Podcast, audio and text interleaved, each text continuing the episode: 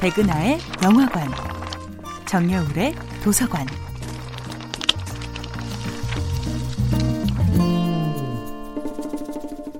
안녕하세요. 여러분과 아름답고 풍요로운 책 이야기를 나누고 있는 작가 정여울입니다. 이번 주에 만나보고 있는 작품은 마거린 미첼의 퓰리처상 수상작 바람과 함께 사라지다입니다. 바람과 함께 사라지다의 스칼렛은 도저히 존경할 수는 없지만 이루 말할 수 없이 매력적인 인물입니다.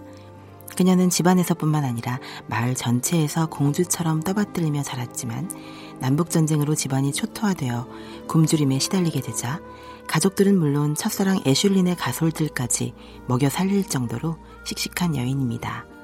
하지만 정작 자신의 마음은 제대로 돌보지 못합니다. 그녀는 반평생을 나약한 지식인 애슐리만 바라보며 살아왔으나 언젠가부터 불안당처럼 보이지만 마음은 한없이 열정적인 레트를 사랑하고 있었다는 사실을 쉽게 인정하지 못합니다. 남북전쟁은 그녀의 강인한 생존 본능과 화려한 리더십을 수면 위로 끌어냅니다.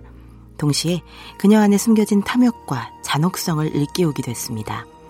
어떻게든 무너진 집안을 일으켜야겠다는 생각에 골몰한 스칼렛은 수단과 방법을 가리지 않고 떼돈을 벌 궁리만 하기 시작합니다. 동생의 약혼자를 빼앗아 결혼하고 그의 제재소를 자기 것처럼 주무를 뿐 아니라 심지어 죄수들의 노동력을 착취해 모두의 지탄을 받으면서도 끝내 부자가 되는데 성공합니다. 레트는 뒤늦게 자신에게 매달리는 스칼렛에게 이렇게 말하지요. 당신은 당신을 사랑하는 모든 사람들에게 너무 잔인했어. 스칼렛.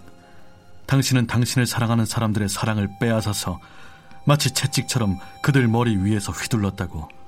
그녀는 줄곧 애슐리를 사랑해왔다고 믿었습니다.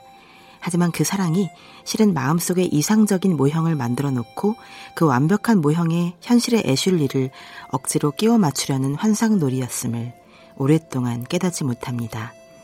우여곡절 끝에 레트와 결혼한 뒤에도 끝없이 애슐리를 그리워하며 레트의 자존심을 짓이겨버린 스칼렛은 좌절할 때마다 이렇게 스스로를 방어하지요. 지금은 그만 생각하자.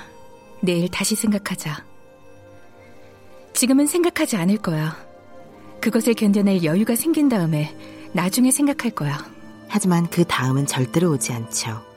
스칼렛은 자신의 행위를 곱씹음으로써 더 나은 인간이 되는데 관심이 없습니다. 그녀는 오직 앞으로 앞으로만 나아가다가 자신의 소중한 사랑과 가족을 놓쳐버립니다. 정여울의 도서관이었습니다.